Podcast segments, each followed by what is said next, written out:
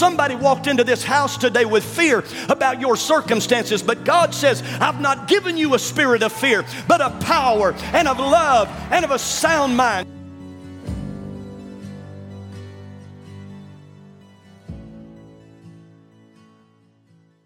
Well, this morning we're going to we're going to finish up. We're going to conclude our bold series. And this has been a fun series. This has been a. Uh, I, I also believe it's been an inspiring series for us. And uh, to this point, we've talked about bold statements. We've talked about amazing boldness. We talked about praying bold prayers. How many of you been praying some bold prayers? Amen. Come on, pray big, bold prayers. And uh, then last week, we talked about bold obedience. And it's time for some of you to step out and take some big steps of obedience. Bold steps of obedience. Yes, I know that when we step out in obedience, sometimes we trigger opposition. But when we step out in oppos- when we step out in obedience, we always always trigger, we always open the door to the supernatural and the miraculous of God when we obey Him. But today we're going to bring this uh, bold series to a close. We're going to talk today about bold speech bold speech or bold speaking. And um, let me just give these guys a minute to get settled in here. But bold, bold speaking. We're going to talk about being bold today. Being bold today in your speech. Now, I know that we live in a culture. I know we do. We live in a culture that is inundated with political correctness. You know, everybody wants to try and be politically correct. You know, even, even the church, if we're not careful, sometimes being politically correct is more important than being boldly obedient to God. And, and, and so in the church, you know, we've, we've, we've kind of adopted the attitude that, you know, we're just going to be silent about some issues because we don't want to offend anybody. And, and our attitude has become so here's what we're going to do we're just going to be a witness with our lives, but not with our words. Now, first of all, that's a little bit of an arrogant statement to say that I can just be a witness with my life to the point that people are going to see my life and come to Jesus. Now, I hope that they do. But more times than not, this world needs more than just a witness of our lives. They also need a witness of our words. Amen. Last time I checked, a witness is all about showing and telling. Amen. And so we're going to be a witness not just with our lives, but we're also going to be a witness with our words. Now, let me remind you how we've been defining the word bold. Boldness is behavior born out of belief. Behavior born out of belief. Now, I've got a key thought that I'm going to give you. Sometimes I'll wait until the end of the message to give you the key thought, but this morning I'm going to give you the key thought right up front. And I want you to write this key thought down. If you don't leave with anything else, I want you to leave with this key thought in your mind, in your heart, and in your spirit today. And that key thought is we speak boldly about what we believe deeply. I'm going to say that again. We speak boldly about what we believe deeply. That, that's why every year at this time, you Alabama Crimson Tide fans are talking about another national championship. Because you believe it deeply, you boldly speak it. Now, I wish that we Auburn fans had that kind of confidence. I really do. That every year at this time we could boldly say, you know, we're going to win another national championship this year. Maybe in 25, 30, 40, 50 years. I don't know when it'll come, but maybe it'll come again. But you got to agree with me. We speak boldly about what we believe deeply. And we see that in several different places in the book of Acts. We've been looking at the book of Acts. We've been looking at chapters 3, 4, and 5. But in the book of Acts, we see men speaking boldly because they believe something deeply. They believe so deeply about the resurrection of Jesus, and they believe so deeply that Jesus is the Son of God that they can't help but boldly speak that. in Acts chapter 9, the Apostle Paul has an encounter with Jesus on the road to Damascus. Now, before that time, he was not Paul, he was Saul. And he was a persecutor. He was one of those religious leaders that would take those who believed in the resurrection and who believed that Jesus was the Son of God. Saul, the persecutor, would take them, drag them out, and, and punish them, or at, at times would even kill them because of their statement of faith. But Paul is on his road to a place called Damascus to persecute Christians. And as he's on his way, he has, he has a life changing encounter with Jesus. And after that encounter with Jesus, here's what the Bible says it says, immediately Paul began to preach that Jesus was the Son of God. And listen, there were some religious Jews who didn't like it that Paul had betrayed them, and now he's preaching that Jesus is the Son of God. And so they wanted to kill the Apostle Paul. And so here's what happened some of the other disciples, they put Paul in a basket and they lower him out a window so that he could escape to Jerusalem. I mean, this is, this is some real live action adventure stuff. And in Acts chapter 9, verse 28, it says that Saul stayed with them and moved about freely in Jerusalem, speaking boldly in the name of the Lord. You go to Acts chapter 14, and Paul and Barnabas are in a city called Iconium. And they've been preaching about the name of Jesus and about the resurrection of Jesus. And many of the Jews and Gentiles had believed and their lives were transformed. And those Jews who did not believe began to persecute those Jews and Gentiles who had, and they began to stir things up. And the Bible said that they poisoned the minds of those Jews and Gentiles against Paul and Barnabas. But look at Paul and Barnabas' response in Acts 14 and 3. So Paul and Barnabas spent considerable time there speaking boldly for the Lord, who confirmed the message of his grace by enabling them to perform signs and wonders. Wow.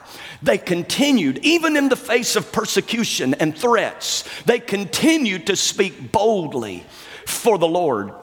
And then in Acts chapter 4, the passage of scripture that we've been looking at for the last few weeks, you remember we talked about it in bold prayers that when they prayed, they prayed that God would give them greater boldness. And Acts chapter 4, verse 31 says that after they prayed, the place where they were meeting was shaken, and they were all filled with the Holy Spirit and spoke the word of God boldly. Why? Because they believed something so deeply that they could not help but speak boldly about it. The resurrection of Jesus, the fact that Jesus was the Son of God. They believed it so deeply that they could not stay quiet about it.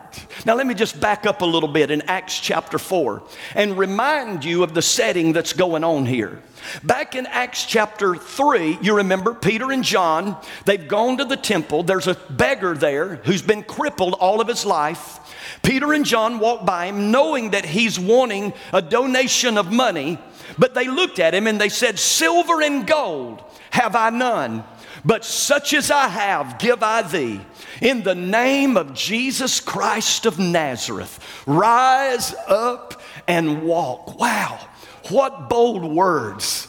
What a bold prayer to pray over a man who's been crippled all of his life. I wonder if you saw somebody who had been crippled all their life 40 years, if you would have the boldness, if we would have the boldness to walk over there to them and say, Silver and gold I don't have, but such as I have. In the name of Jesus Christ of Nazareth, get up out of that wheelchair and walk. And the Bible said about this guy right here that man, he began to play hopscotch. He was he was jumping and leaping and running and praising God. And it created such a stir in Jerusalem that Peter and John, of course, are brought in before the Sanhedrin. They're arrested, they're put in prison, they're brought out, and they're questioned about this miracle. By what authority and whose name did you do this? And they said it was in the name of Jesus Christ of Nazareth that this man was healed. They threaten them, they send them away. But then the Sanhedrin reconvenes, and they, they this is where we're going to pick up the story this morning. It says in Acts chapter 4, verse 16, they said, What are we going to do with these men?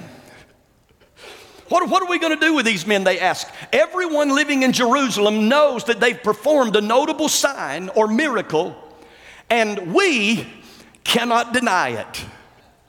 I'm going to tell you something that fires me up right there. Because you've got a group of men here, they're saying, you know what? We don't understand this miracle. We can't explain this miracle. We don't even believe in miracles. But we can't deny, we cannot deny what has happened here today. Well, wouldn't that be great here at Summerton Church of God? If, if God began to move in that kind of way that even unbelievers began to take notice and religious folk begin to take notice, and they look at it and they say, you know what? We don't understand it. We can't explain it. We don't even know if we believe it or not, but we cannot deny it. Maybe they saw somebody whose marriage was going to hell in a handbasket, and God radically saved that husband, and God radically saved that wife, and now that marriage is totally transformed. And that husband and wife that used to fight all the time, now they're just smoochy, smoochy, smoochy all over each other. Amen. And people look at that and they say, Man, I knew what that marriage was before. I don't understand it. I can't explain it, but I cannot deny that something has happened in that marriage. Something has happened in that relationship. Or maybe you had a teenager who was into everything, getting into all kind of trouble. But then that teenager showed up to youth church one night and God radically saved them and God radically transformed their life. And people look at that. Even the parents look at it and say, I don't understand understand it, I can't explain it, but I cannot deny it because my kid is a different person. That's what we want to see happen. We want to see miracles at such a level that even though we don't understand it and we cannot explain it, we cannot deny what Jesus has done in people's lives. Amen. And that's what these guys said. We can't deny it. We may not understand it. We may not be able to explain it. We may not believe it. But we cannot deny it. And, and, then notice what happens in verse 17. He said, but they, they said, but to stop this thing, you know what this thing is they're talking about? Christianity. The expanding of the kingdom of God. They said, but to stop this thing from spreading any further among the people, we must warn them to speak no longer in this name. Notice they won't even say the name. But let me tell you the name they're talking about. They're talking about Jesus. Oh, somebody say the name of Jesus with me this morning. Jesus. Come on, let's say it again. Jesus. Come on, one more time. Jesus. Oh, oh it almost makes me want to say, give me a J, give me an E, give me an S, give me a U, give me an S. Jesus. Amen. We don't ever want you to speak any longer in this name. But look at verse 18. Then they called them in again, Peter and John, and the other disciples, and commanded them not to speak or teach at all in the name of Jesus. But Peter and John replied, Which is right in God's eyes? Come on, religious folk, tell me. This is what they're saying. You, the religious people, you're the one that believes in God but don't believe Jesus is the Son of God. So tell me, which is right in God's eyes? To listen to you or to him? You be the judge. And, and, then listen to what they said. As for us, we cannot help speaking about what we have seen and heard. And when you look at that phrase, cannot help, it, it comes from a Greek word, and that word literally means impossible. In other words, they're saying it's absolutely impossible for us to not speak about what we have seen and what we have heard. We have seen him after his resurrection. We have heard him speak personally to us since his resurrection. And, and so we cannot be silent about what we have seen and about what we have heard. Now, now, now you, you, you understand that. You understand that. It, it, it's, it's even as simple as something as a movie you went to that you liked.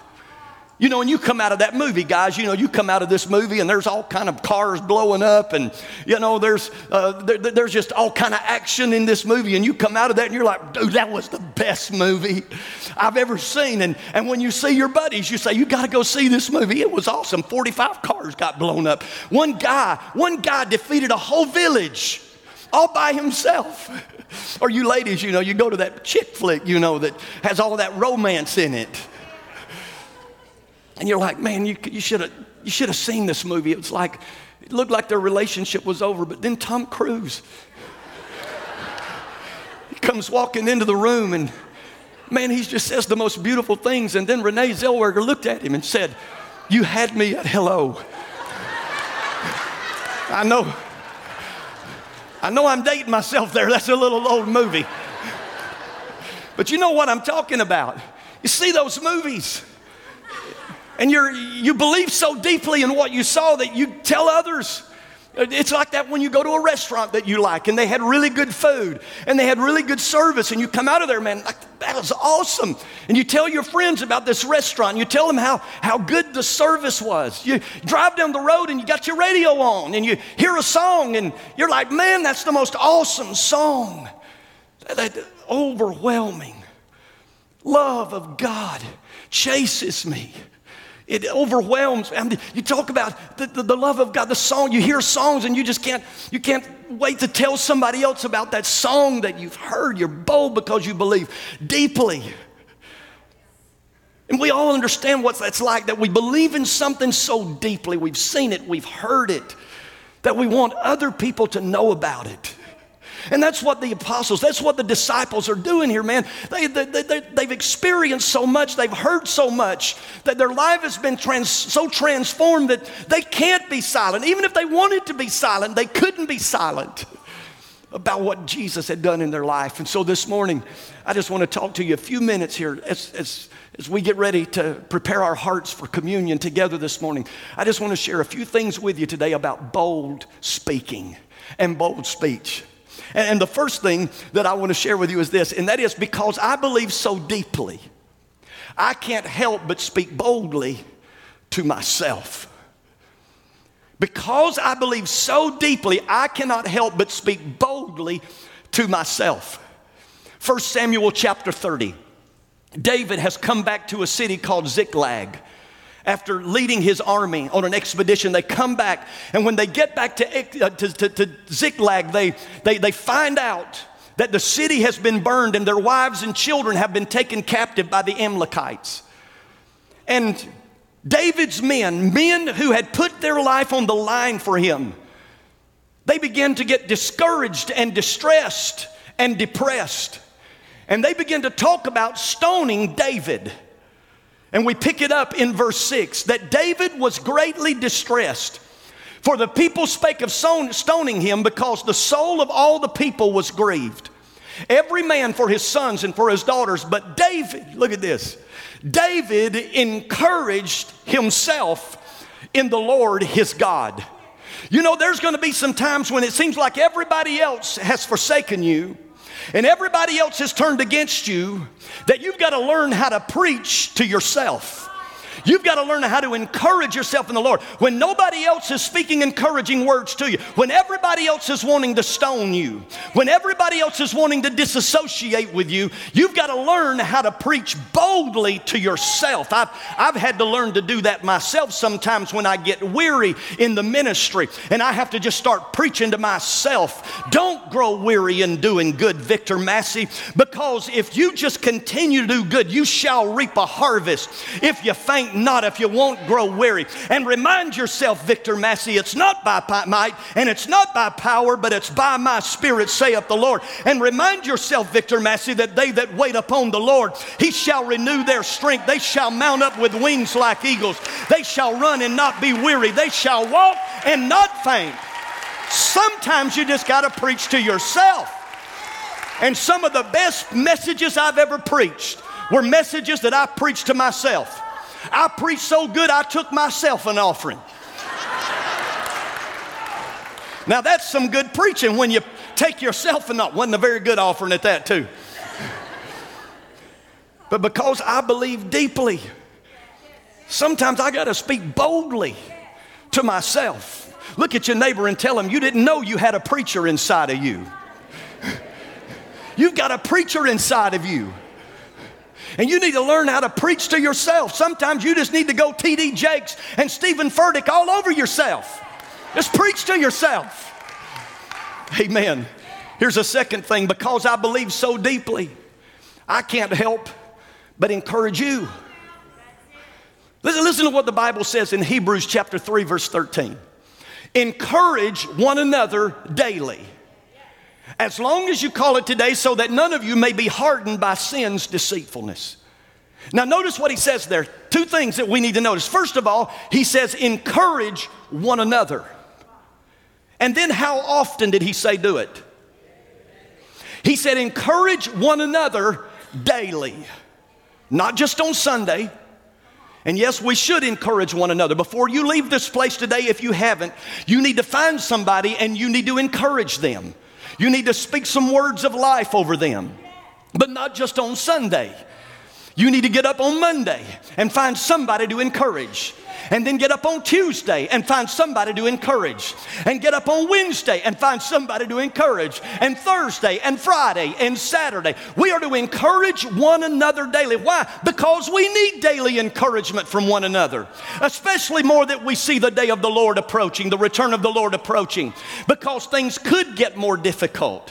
Things, we could get to a place possibly where we're facing the kind of persecution that these disciples and apostles were facing. So they would come together and they would encourage one another. Don't quit. Don't give up. Don't let fear overtake you. Remember, God's not given us a spirit of fear, but a spirit of power and of love and of a sound mind. And somebody needed to hear that this morning because somebody walked into this house today with fear about your circumstances. But God says, I've not given you a spirit of fear, but of power and of love and of a sound mind. Somebody walked into this building here today with worry in your heart, worried about something. But don't you know what Philippians 4 6 and 7 says? Don't worry about anything, but in everything by prayer and petition, present your requests to God. And the peace of God, the peace of God, not the peace of the world, but the peace of God will, which transcends all human understanding. We can't comprehend it, but the peace of God that transcends all understanding will guard your hearts and your minds in Christ Jesus. A mama that's here this morning that's sick and tired of dishes and diapers and domestic duties. I just gave you a three point outline right there. I want to say to you this morning, you might be getting weary, but all things are possible to them who will just believe. We need to encourage one another in the Lord, and we need to do it on a daily basis. Why don't you just turn to your neighbor right now and say something good to them? Why don't you say something life giving to your neighbor right now? Amen. Encourage. Encourage. I told my son, I have two sons, and as my boys were growing up, I knew that they were packed with potential. And so, on a daily basis, Jamie and I would speak encouraging words over our children. We told our oldest son, who won a Grammy for, for Christian songwriting several years ago, we told him when he was like 14, 15 years old, son, one day you are such an amazing songwriter. You're going to write a song and you're going to you're going to win a Grammy award. You're going to you're going to win a Dove award. We would encourage him. He was the most bashful, shy kid growing up. When we would go and preach, we were traveling at that time, and when we would go and preach at other churches, my, my youngest son, Caleb, he is truly a Caleb. He's a give me this mountain kind of kid. And when we walk into a church, he would say, Give me children's church. Where is children's church? I'm taking over children's church. But our oldest son would stay right at our side. He would never leave us. And I said, Son, listen, one day you're going to lead worship before thousands of people. God is going to use you to lead people into the presence of God. Thousands. Oh, Daddy, no. No, no, no. At 16 years old, he became my worship pastor in Atlanta, Georgia, and he would lead before hundreds every week. He would then go to Lee University and he would be the worship leader at Lee University Chapel. Then he would be hired by Pastor Jentezen Franklin at Free Chapel, where he would get up every week and lead thousands of people in worship. He's now the worship leader at Church of the Highlands here in Birmingham. He leads worship at Forward, he leads worship at Motion. His songs have gone out in front of thousands and even millions of people. Why? Because of encouragement. Encour- you don't ever know the power of your words. Speak words of encouragement over one another on a daily basis. Amen. And then here's a third thing. Now, listen, this one's not going to be so easy and so fun. But because I believe so deeply, I can't help but lovingly correct. And really, that should be all of our heart. That when we see somebody that we love making a wrong choice, because I believe so deeply about what God has to say about what is right and what is wrong, I'm not going to stand idly by and quiet and let somebody walk themselves to destruction. I'm not going to do that. That's not love, that's not a friend. If you love them, if they're a friend to you, then when you see them making a bad choice contrary to God's word, you're going to speak up, but you're going to do it lovingly. You're not going to be a jerk. How many of you know there's too many? Let me put it this way there's enough jerks in the body of Christ. We need some people who know how to lovingly correct one another. You know, the Bible, people say, well, the Bible's a sword and sometimes a sword cuts. The Bible was never meant to be used as a sword against brothers and sisters, it's a sword to be used against the enemy. So remember that, gentlemen, the next time you look at your wife with that Bible in your hand and say, You need to just sit down and shut up and submit to me, because that's what the Bible says. No, that's being a jerk. I expected a little better amen, ladies. I really did. And listen, ladies, neither, listen, ladies, neither are we going to stand by. When you keep bashing your husband, talking about what a spiritual leader he is not, that he's nothing more than a knot on a log, are we going to sit by? Not when we see the purpose and the plan and the call of God in his heart and in his life and what he could be for the glory of God and bashing him and discouraging him is never going to bring the greatness out of him. It's when you begin to speak words of life and you begin to speak words of respect and you begin to speak words of honor. You see, because I believe so deeply, I can't help but lovingly correct you. Lovingly. And listen, listen, we do that not because we're better than one another. We do it because we believe so deeply in what God says is right and wrong that we must speak boldly because we love you. We want to save you. We want to save your marriage. We want to save your family. I had a guy come to me when I was in Atlanta. I did his wedding ceremony. He and his wife standing before people and God and making a covenant with one another for better, for worse, richer, poorer, sickness, health, till death do us part. Had three children now. And he decides that he's going to take up chasing this young skirt. I mean, let's just say it like it is. And I brought him into my office. First thing I asked him was, What in the world are you doing? I was there the day that you made a covenant before people and before God that you were going to love that woman for better or worse, richer, poorer, sickness and health till death do you part.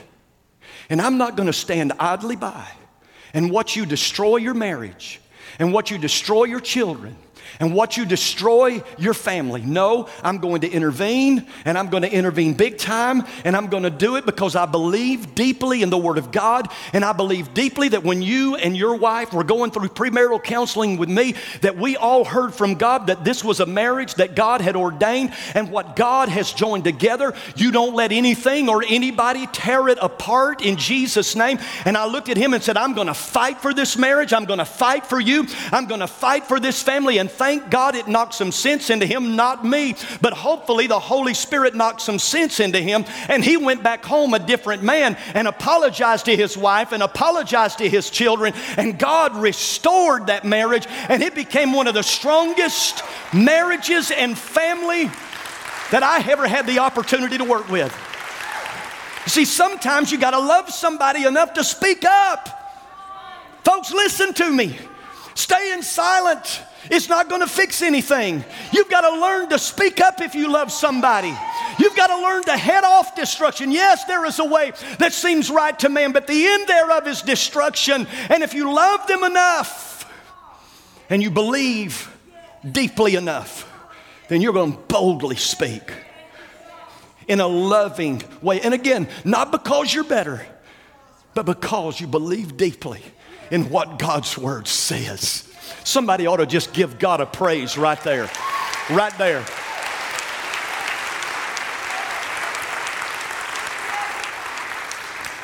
And while, I, while I'm on this subject, you do know, don't you, that if you're living in offense, and I don't know why the Holy Spirit is taking me here right now, or if you know of somebody who is living in offense, you do understand that there is a biblical process to mend those old fences.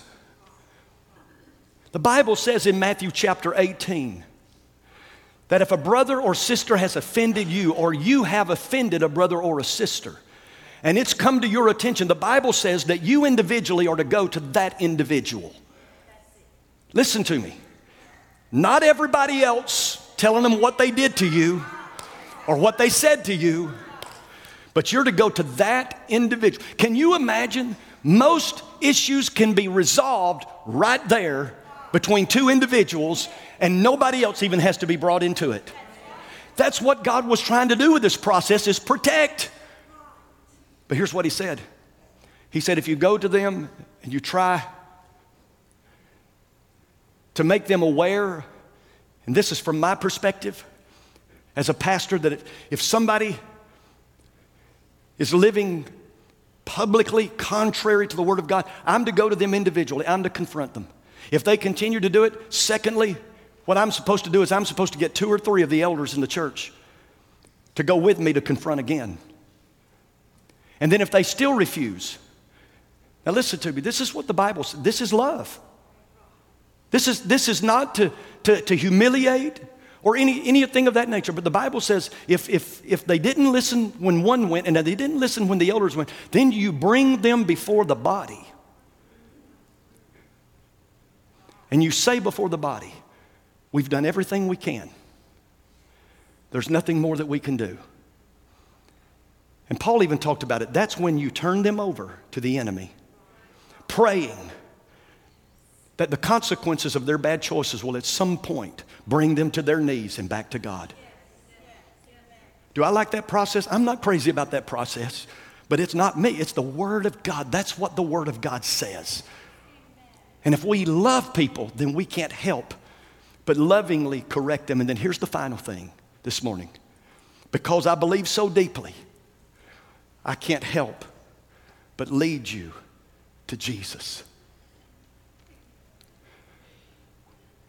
Pastor, that is so politically incorrect today to go out talking about your faith and to talk about Jesus. But listen, I feel the same way that those disciples did. When they said, As for us, we cannot help speaking about what we've seen and what we've heard. You're looking at a man that hasn't always been who he is today. You're looking at a man that when he was younger had some issues in his life.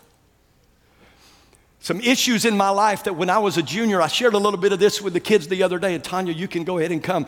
But when I was a junior in high school, it was the most miserable year of my life. I became depressed, I became suicidal, I did not want to live, I even attempted to take my own life because I was miserable. I felt I had no purpose, I felt I had no plan, I had no joy, I felt I had no future. That year, my junior year, I failed four out of six subjects, 20 something F's on my report card that year. Had to go to summer school just to make up enough classes so that I could move on to my senior year. My life was a mess. My life was a wreck. And I've told you the stories of how when I was like 12, 14 years old, riding my bicycle through the woods and found this big garbage bag full of pornographic magazines that began a struggle in my life. So I've not always been the man that you see here on this stage today. That's why I cannot be silent about what I've seen and what I've heard. Because Jesus has transformed my life. And I'm a different person than I used to be. I'm not who I used to be. Amen. I have purpose. God has a plan for my life. I live life to the fullest with joy. I'm free. And he who the Son sets free is free indeed. So listen to me, like the disciples, it is impossible for me to stay silent. That's why I have to tell you. That's why I have to tell others about Jesus. Jesus. Because you see, love came down and rescued me. Love came down and set me free. I'm yours, Lord. I'm forever yours, Lord. Mountain high or valley low, I sing out because of the transformation that's taken place in my soul. I am yours. And that same Jesus, I can't stop talking about him. He can transform your life. He can change your life. He can change your marriage. He can change your emotion. He can give you a garment of praise for a spirit of depression and heaviness. He can bring beauty out of ashes. That's who Jesus is. That's why I can't stop talking about him. It's impossible. You cannot shut me up. And I feel like the disciples this morning. You can threaten me, you can beat me, you can even take my life. But the whole time I'm dying, I'll be proclaiming the name of Jesus. I'll be speaking the name of Jesus. I will not remain silent in order to be politically correct. I will lift up the name of Jesus, my Savior, my Redeemer, my Deliverer, my Healer, my King of Kings, my Lord of Lords. Hallelujah. I can't help but talk about Him. I can't help but praise Him. I can't help but worship Him. Oh, I can't help but preach about Him. We want you to come and join us here, Sumiton Church of God. God is doing some amazing and miraculous things, and we want you and your family to be a part of that. We are eliminating the darkness in this community by being light.